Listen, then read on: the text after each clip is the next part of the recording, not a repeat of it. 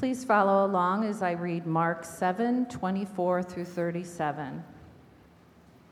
And from there he arose and went away to the region of Tyre and Sidon. And he entered a house and did not want anyone to know. He could not be hidden. But immediately, a woman whose little daughter had an unclean spirit heard of him and came and fell down at his feet. Now, the woman was a Gentile, a Syrophoenician by birth and she begged him to cast the demon out of her daughter. And he said to her, Let the children be fed first, for it is not right to take the children's bread and throw it to the dogs. But she answered him, Yes, Lord, yet even the dogs under the table eat the children's crumbs. And he said to her, For this statement you may go your way the demon has left your child. And she went home and found the child lying in the bed and the demon gone. Then he returned from the region of Tyre and went through Sidon to the Sea of Galilee in the region of Decapolis. And they brought to him a man who was deaf and had a speech impediment. And they begged him to lay his hand on him. And taking him aside from the crowd privately, he put his fingers into his ears, and after spitting, touched his tongue. And looking up to heaven, he sighed and said to him, Ephphatha, that is, be opened. And his ears were opened, his tongue was released, and he spoke plainly. And Jesus charged to, the, to tell them Jesus charged them to tell no one. But the more he charged them, the more zealously they proclaimed it. And they were astonished beyond belief, saying, He has done all things well. He even makes the deaf hear and the mute speak. Thanks, Kim. Well, last week I preached what would have been, as Scott kind of pointed out, the worst Mother's Day sermon of all time when we, uh, we talked about legalism um, which we described as trying to put an outward band aid on your inward brokenness. That was one of the ways that we described it. The Pharisees, the religious leaders of Jesus' day, they were critical people. They were critical of Jesus because his disciples didn't wash their hands in the ceremonial tradition like they did. And Jesus said, You're hypocrites because it's not what goes into a person's mouth that defiles them but defilement originates in the heart and is what comes out of the mouth, in fact, is what Jesus said.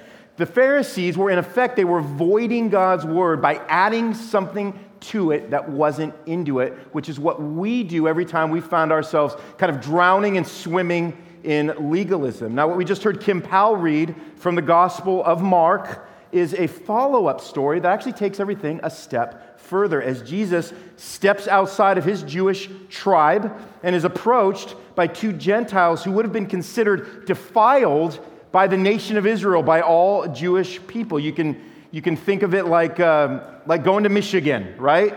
Like all of you think those people are defiled somehow. Or you can think of it like as an Ashlander having to, having to travel to Worcester or something, to where you, you know, you just, there's a little bit of pushback going on there because they're not part of your customs and laws, right? And vice versa. Now, speaking of Ashland, man, we did this amazing work day yesterday, and I want to, while I'm at it, I want, I want to thank uh, Tammy, I want to thank uh, Sarah Hunt, I want to thank Kelly Cook, who just led this thing, did a great job. We were able to go around to all the downtown buildings and all the different areas. We had a bunch of people helping us from the community to, uh, to, to kind of beautify it and uh, make it look good for the spring, and we did that. So what happened was I show up, and uh, you know, I'm not the handiest guy in the world. I'm not going to lie to you um, about that. Um, but uh, you know, I pull up, and, and you know, the one of Sarah Hunt, you know, kind of gets me and Danny Krispinski, DK, and says, "We want you guys to be kind of the floaters and find a job that's going to fit you guys." And so we walk down to the lot, and we see.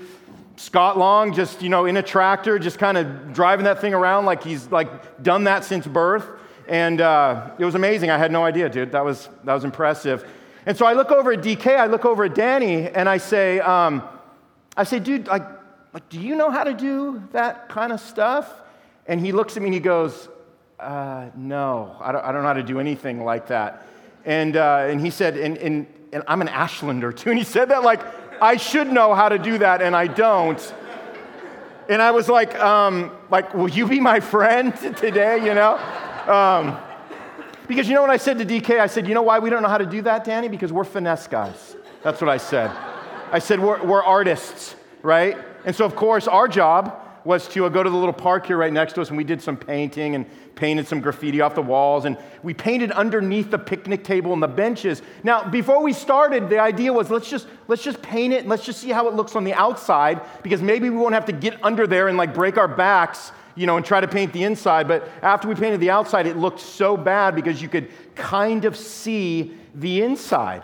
And so the big struggle was do we do it or do we not do it? Some people will notice, some people won't notice, but it bothered me so much that I said, All right, Danny, it looks like me and you, and more specifically, you are going to have to get under that table and finish painting that. And he did it. And, you know, not, not a couple of tall guys here, so it would have been pretty easy for either of us to do it. But, um, gosh, you know what's interesting about that in relation to what we're going to be talking about this morning is, is this do we approach Jesus like that? Do we think, um, hey, close enough? Who's going to notice? Is God, is Christ going to notice me from all angles and all sides? So one of the questions we're going to ask and hopefully answer this morning is what makes a person acceptable to God? And more specifically, what should our approach be in that?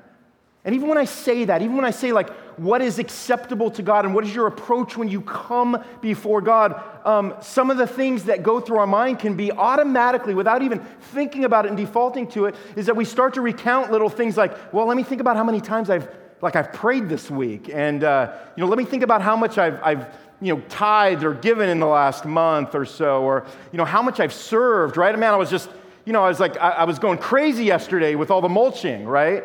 Or, or you know, how much I've attended church, how much I haven't missed a service. Um, so, a lot of times, by not even thinking about it, because this is the default of the human heart, is that we believe we're acceptable to Jesus for other things besides Jesus only, right? Because what the gospel tells us is that we are acceptable to Jesus because of Jesus and nothing else. That's where we gain our standing with Jesus. And so, our main point this morning is this simply that those who come to Jesus as they truly are receive all that Jesus is when they come to him by faith, right?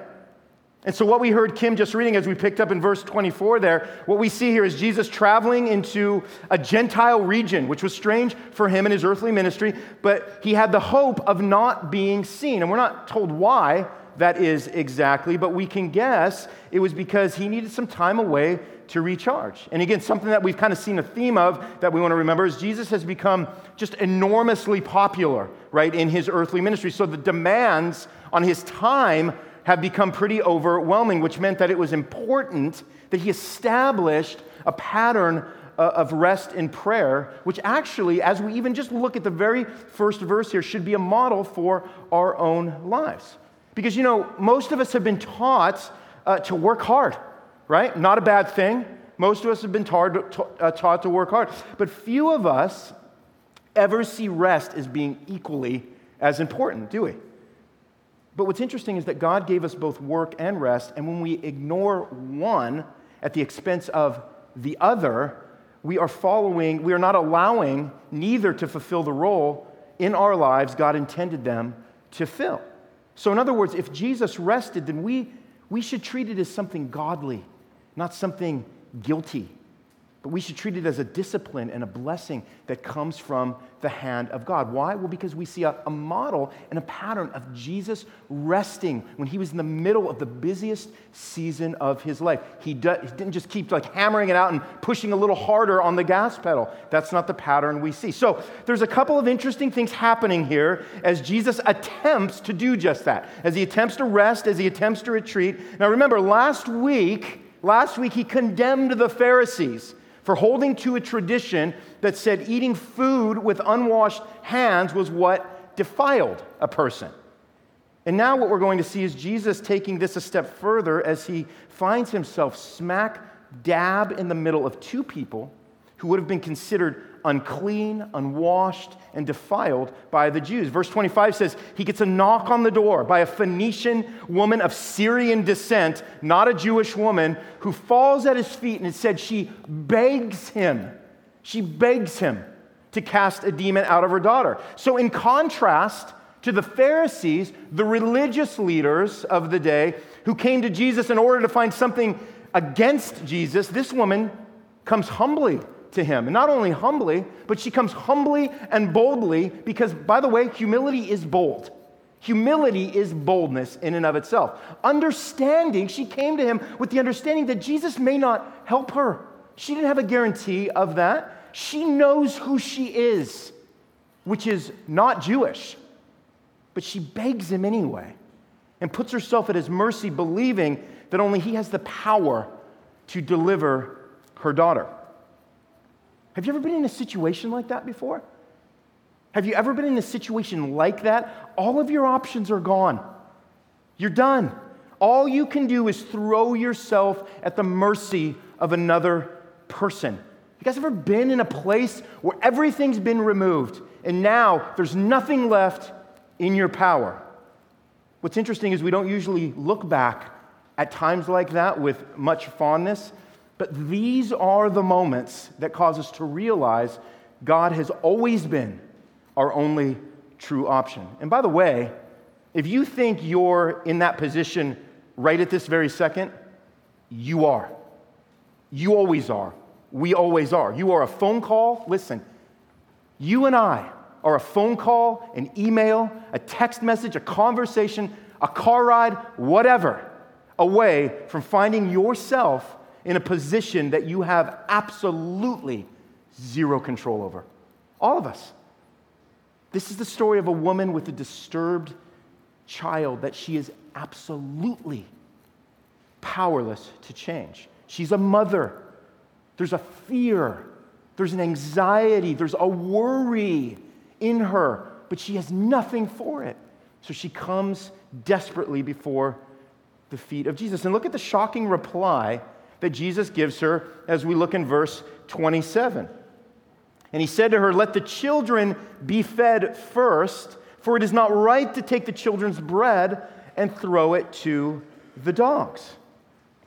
I mean, what do we make of that, right? I mean, at first glance, it sounds like Jesus is being a little harsh and a little unkind. And that's because a dog was a derogatory name to call a person, kind of like it is now, right? But actually, even worse, because, you know, today you could call someone a dog and be like, you know, no, I meant like Lassie. You know, I didn't mean it that harshly, right? But back then, man, dogs were not trained to be pets like they are today. They were unclean, undomesticated beasts, which, as a cat person, I still believe is true. I'm not going to lie to you, you know? Don't hate.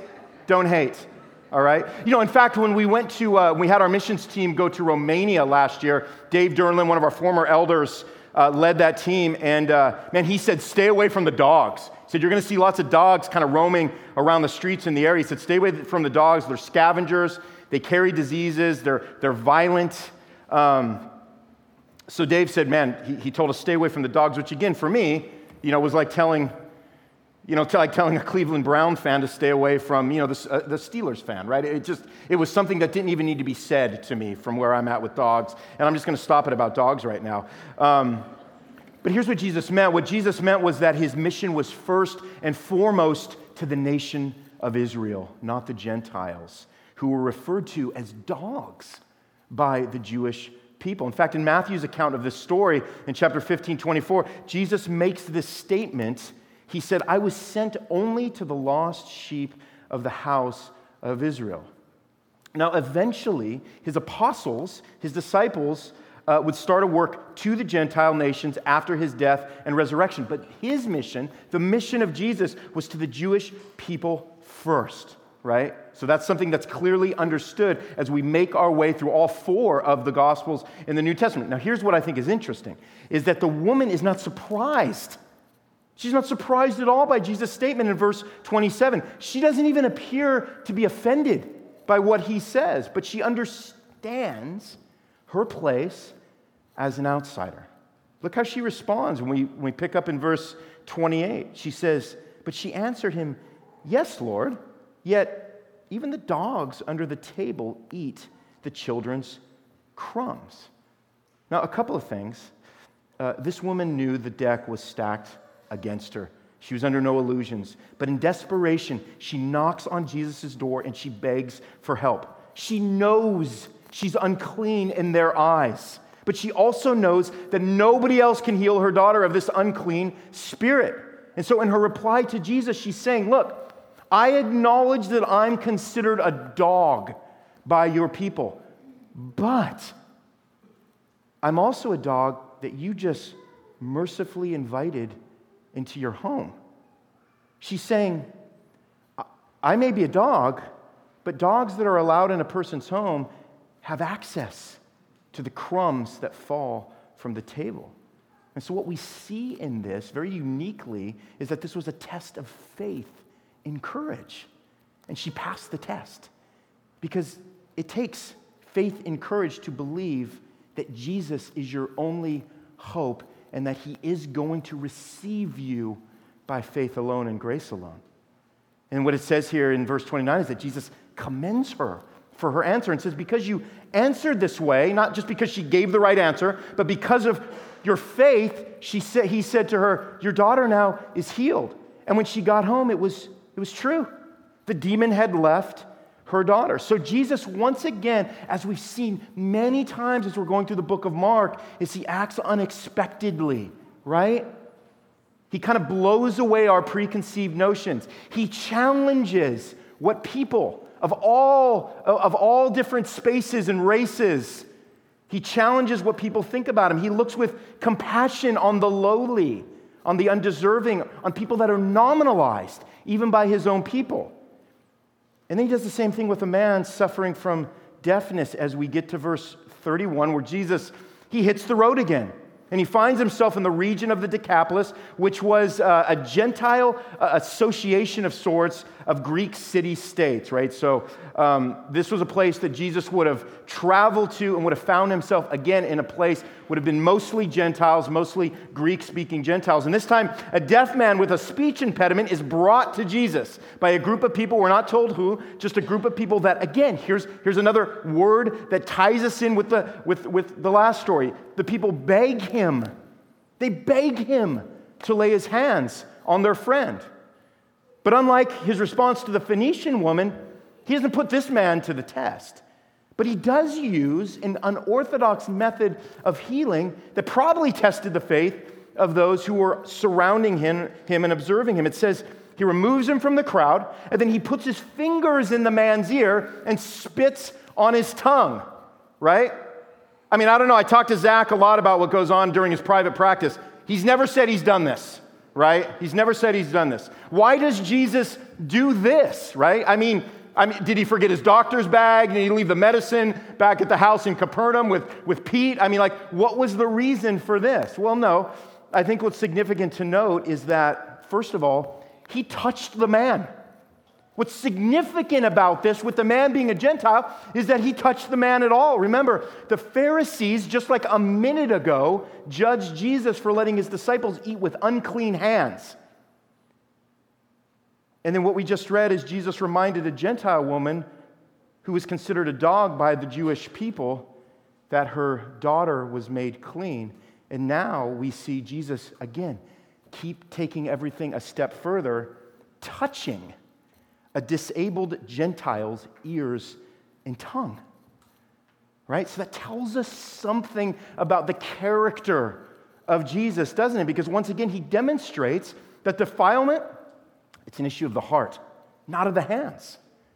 Right? And I, I just wonder how this might humble us here in our towns, in our day and age, when we think of the people we avoid that might be of a different socioeconomic status, or even worse yet, have a different racial status than we do. And you know what? That should sober you. That should sober us. Because classism or racism, even flippantly, of any kind, is satanic. That's what it is. 1 John 3:10 says, "By this it is evident who are the children of God and who are the children of the devil. Whoever does not practice righteousness is not of God, nor is the one who does not love his brother." That's pretty clear. That's pretty clear what kind of waters we're swimming in. If there's even a hint of classism and racism in us as people that have been washed clean by the blood, we dare not treat anything or anyone defiled that God has washed clean by the blood of his Son that has cleansed us in our defilement. And then in verse 34, it says Jesus looks to heaven and he prays and he sighs. He sighs. Jesus sighs. Some believe the sigh was an indicator of his grief over seeing the state of this man suffering under a disease that came as the result of sin and fallenness. And he uses a Greek word I'd rather not pronounce that means be opened. Kim just read it for us. She pronounced it well. And it says the man's healing immediately returns. And his speech comes back clearly. No speech therapy classes. His tongue was released. He speaks plainly. His healing is total, it's complete. And then, like we've seen up to this point in the ministry of Jesus, he charges them not to tell anyone again, which we've learned was because he was intent on his identity being released in the way that he wanted it released, in stages, so that his popularity, as we keep seeing, wouldn't keep affecting his mission. But like we've seen before, they refused to listen and they couldn't keep, it says, from zealously proclaiming what he'd done. And then in their astonishment, they make this amazing observation in verse 37 when they say, He has done all things well. He makes even the deaf to hear and the mute to speak. Now, to give some context, let me go back here for a second. Because remember, when Mark was writing this gospel, which, by the way, is a book that was dictated to him from the Apostle Peter. This was not written with us in mind. He wasn't thinking, well, man, I got to watch how I phrase this word because, you know, those people in 2017 at Substance and Ashland need to understand what it is that I'm trying to get across. I mean, that, that's not what he's doing. But the context of this is that they would have they would have taken a lot of what they're writing about the acts of Jesus and gotten it from what the Old Testament prophesied about what Jesus was going to do. Because Jesus is fulfilling his mission and he's fulfilling his ministry as the promised Messiah. So, what Mark is doing here is he's, he's leaning heavily on Old Testament passages that prophesied his coming. And uh, this one reminds us of a passage from Isaiah 35 where it says this Then the eyes of the blind shall be opened and the ears of the deaf unstopped. Then shall the lame man leap like a deer, and the tongue of the mute sing for joy. So, everything that was prophesied about Jesus' mission and his ministry, it's coming to pass as he presents himself as the Messiah that comes to preach repentance, that comes to heal the sick, that comes to cast out demons. And it leaves people in astonishment. As it says in verse 37, he has done all things well. Now, this calls us to ask some questions that I asked at the very beginning that I want to flesh out a little bit, which is this Who is acceptable to Jesus? What does Jesus, who does Jesus receive? Who does Jesus hear? What kind of person does Jesus touch, right?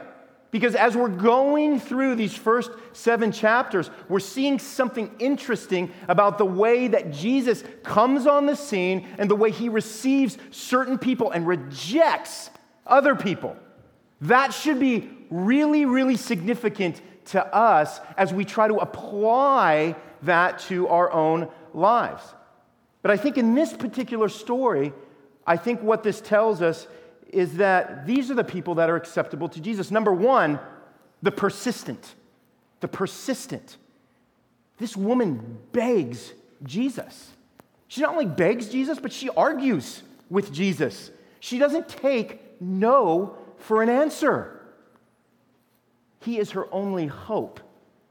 And of course, there's a lesson in this for us, I think, in that, listen, God, God doesn't grow tired he doesn't grow weary of our prayers, but wants us to come to Him over and over and over. I remember telling Melissa one time, um, man, maybe we should ask people to pray for something different than the prayer that we keep telling them. I mean, are we, are we sounding like a broken record because we have some things that are really deeply on our heart and we keep telling everybody the same prayer? I was afraid that people would become annoyed and start to discount the prayer because it was just the same thing that was, you know, heavy on, on, our, on our shoulders. The problem is that we think God becomes annoyed with our prayers, right?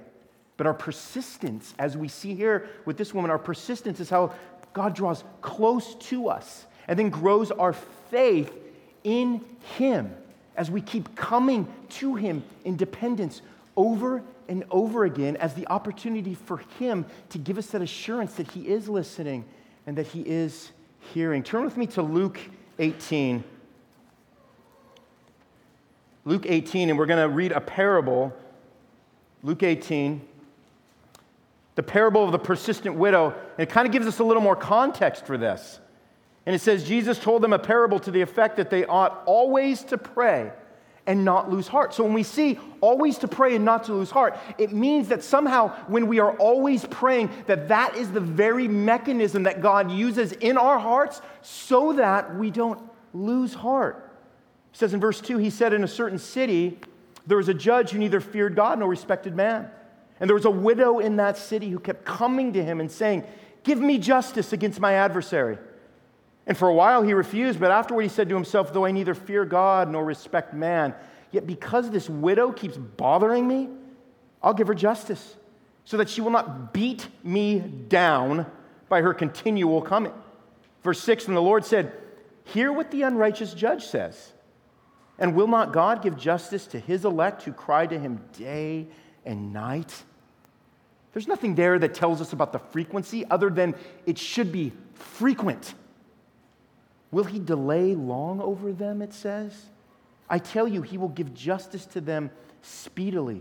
Nevertheless, when the Son of Man comes, will he find faith on earth?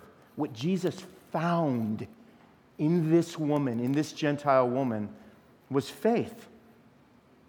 So let's bring it to today. Let's bring it in our context of what this day is. Maybe you're a mom today. Maybe you're a mom that has prayed for a child. Maybe you're a mom that has prayed for a husband for years. And it feels like God must be exhausted by your constant pleading. You know what this shows us? This shows us that He never is. This shows us that He doesn't ignore our desperateness. This shows us that He responds, moms, to your faith. He hears you, He answers you. So, who is acceptable to Jesus? First off, the persistent. Secondly, the lowly. The lowly. The woman begs. She begs.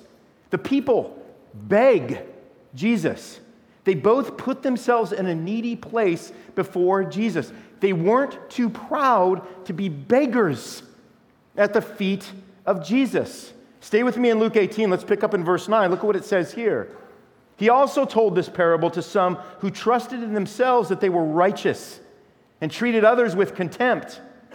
Two men went up into the temple to pray, one a Pharisee and the other a tax collector, a pretty hated dude. Think IRS, sorry if you're an IRS guy. Verse 11 The Pharisee, standing by himself, prayed thus God, I thank you that I am not like other men, extortioners, unjust, adulterers, or even like this tax collector. I fast twice a week. I give tithes of all that I get. But this guy, this tax collector standing far off, would not even lift up his eyes to heaven, but beat his breast, saying, God, be merciful to me, a sinner. I tell you, this man went down to his house justified rather than the other. For everyone who exalts himself will be humble, but the one who humbles himself will be exalted. I mean, are we too proud like the Pharisees, or do we know who we really are? Do we know that in actuality, we are like this lowly man in this parable who was justified and exalted for his humility before God because he begged God for mercy, like the woman who had the daughter with the unclean spirit, like the man who was disabled, people who were out of options, who went before the foot of Jesus and said, Please help me, I got nothing. That's acceptable to Jesus. The persistent, the lowly, and finally, the outsiders. This man and this woman were outsiders. And they were not only outsiders, but they were outsiders that had hit a wall. I mean, look at their situation. There's nobody here, even though you can't draw a one to one necessarily, there's nobody here that hasn't ever been out of options. There's nobody here that has never been in a place where you say, I have nothing left to offer. I have no rights or privileges here to expect anything. I have no entitlements. They knew that they couldn't fix their problems. The Pharisees, on the other hand, these brothers were insiders, weren't they? They were churched people who thought they needed nothing Jesus had to offer because of their status. So, again, you know, we, we battle with these things, don't we, in some of our own ways. You know, maybe for some of you, you know, you were born into a Christian home. You know what that means? It means you're going to battle deeply with an inherited status that Jesus, by the way, says has absolutely zero value unless you come to him as the lowly, wretched sinner you really are. Happy Mother's Day. In John 8, the Pharisees told Jesus they were righteous because they came from the family line of Abraham. You know, Jesus responded to them. He said, Actually, um, if you want to chat, fellas, for a minute, the truth is that you are of your father, the devil. Because whoever is of God hears the word of God. The reason why you do not hear them is that you are not of God. Dude. Because, see, when we come to God based on our own sense of worth and worthiness, it's actually the opposite thing happening. It's when we accept who we are and we come to Him in humility that we receive His crumbs, which aren't really crumbs at all, because He gives us Himself. He heals our uncleanness, He opens our ears, He releases our tongue that we might see and behold His glory. The battle in our hearts is thinking of ourselves wrongly. Because when we think of ourselves wrongly, we're thinking of God wrongly. What we learn is that coming to Jesus with nothing is the key to gaining everything. Because the only thing any of us bring to Jesus is our sin. And we should remember that Jesus only receives those who bring nothing to him, but their inability to do nothing. We struggle with that. Man, do we struggle with that? Because when we go to parties, we bring a gift, right? When we go to dinner at a friend's house, we bring a bottle of wine. We're allowed to talk about that now. But when we bring something to God, other we are always allowed to talk about that. When we bring something to God other than our sin to make us well, we're ignoring his son who became sin for us. We need to drop that. We need to drop that pretense. We need to drop all of our pretense and bring everything to God. What might He do if you came to Him daily with everything that crosses the path of your hearts? Your future that you're worried about, your past that plagues you, the sickness that is hanging over you, your health, your kids who are eternally troubling you. Sorry, kiddos. Your career that is in flux constantly, your education that is never going to be what it should have been, your hope, which is wobbly, your dreams, which haven't come true, your fears, which are ever present, your worries, which are just like evolving around your head, the confusion that all of it brings. What would happen if you went to Him daily with those things. But what we see here is that He will turn those concerns of your heart into confidence, into a confidence in Him because your focus has shifted from your cares to His care for you. Because the truth is that this you are that fearful woman. You are. You approach God in fear you wonder if He will listen, knowing you don't deserve anything. Just give me your crumbs, Jesus. It'll be enough. And Jesus listens and He acts in mercy and grace. You are the deaf man. We are. You're the deaf man. There's no other options, but you go to God. You give it all to Him. He listens, He acts in mercy and in grace. Because those who come to Jesus as they truly are receive all that Jesus is when they come to Him by faith. Now, what's not explicit but implicit in this passage is a warning, I think. And here's the warning is that the Pharisees don't ask, they attack. They don't ask anything of Jesus, they attack. So, listen, when we don't ask God, we attack his character because we're saying he is unable now to supply all of our needs. In other words, to not ask God is to say that he's not faithful enough to answer you. To not ask God is to attack his character like the Pharisees because he said, I will supply all things in Christ Jesus. He said in Romans 8, speaking through the Apostle Paul, He who did not spare his own son, but gave him up for us all, how will he not also with him graciously give us all things? When we don't ask, we are in effect attacking the character of God because we're not believing that He is going to do what He promised in our lives. That's interesting, isn't it? You know, if you walk through Freer Field, it's one of my favorite spots. You'll see all the green finally coming in, right? A month ago, it, did, it, it did not look green. It looked brown, it looked barren. And my thought as I'm, as I'm walking through always is, uh, like, will it, you know, will it stay this way? Is this the year it never changes? Not that it won't be green, but how will all the barrenness be, be filled, right? Because it looks so sparse. Now, if you go visit Freer this afternoon and take a nice, nice Mother's Day walk, all right, you'll see that it's overflowing with green, right? It's fat with greenness, it's dense with leaves. I always have my doubts, right?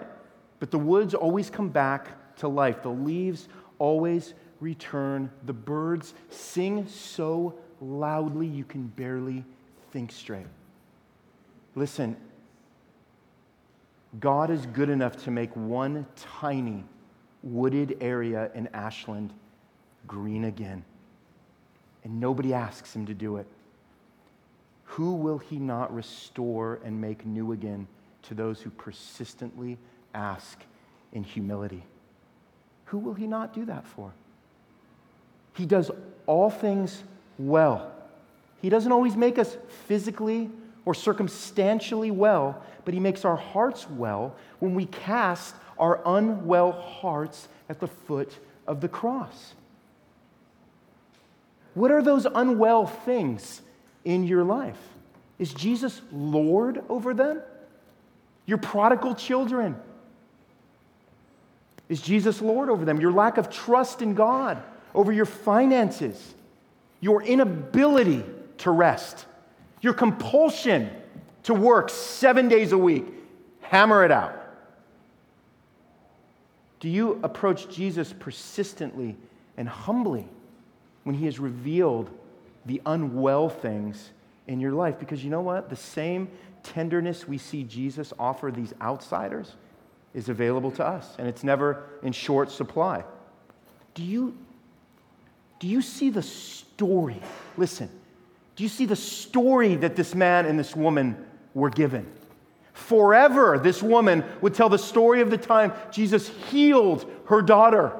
Forever, this man would tell the story of the time Jesus opened his ears and released his tongue. Jesus became their story. They would tell the story of the one who does all things well. Do you see the wonder and the glory here? When Jesus makes himself the main story in your life because you are persistent and lowly before him. Is Jesus Lord over the unwell things in your life? Because those who come to Jesus as they truly are receive all that Jesus is when they come to him by faith. Until you bring him everything, not some things, not half of your problems, but all the good, the bad, and the ugly of your life, you will continue spinning in a web of conflict and disunity and lack of peace. But all things well will be done for all those who bring their unwell hearts to Jesus in faith. And we have an opportunity to do this now as we take communion together and remember that in Christ we have our everything. Let's pray.